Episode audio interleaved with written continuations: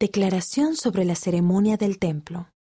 El 20 de julio de 2020, la primera presidencia publicó el siguiente mensaje sobre cambios realizados en la ceremonia de investidura del templo.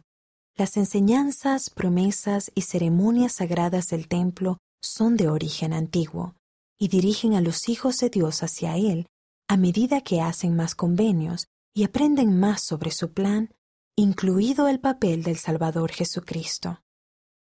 Mediante la inspiración, los métodos de instrucción en la experiencia del templo han cambiado muchas veces, incluso en la historia reciente, para ayudar a los miembros a comprender y vivir mejor lo que aprenden en el templo.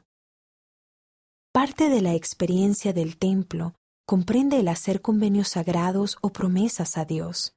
La mayoría de las personas están familiarizadas con las acciones simbólicas que acompañan a la realización de convenios religiosos, como la oración, la inmersión de una persona al bautizarse o el tomarse de la mano durante una ceremonia de matrimonio. Hay acciones similares simbólicas y simples que acompañan a la realización de los convenios del templo. Con una preocupación por todos y un deseo de mejorar la experiencia de aprendizaje del templo, se han autorizado cambios recientes a la ceremonia de investidura del templo. Dado el carácter sagrado de las ceremonias del templo, pedimos a nuestros miembros y amigos que no participen en especulaciones ni en conversaciones en público sobre estos cambios.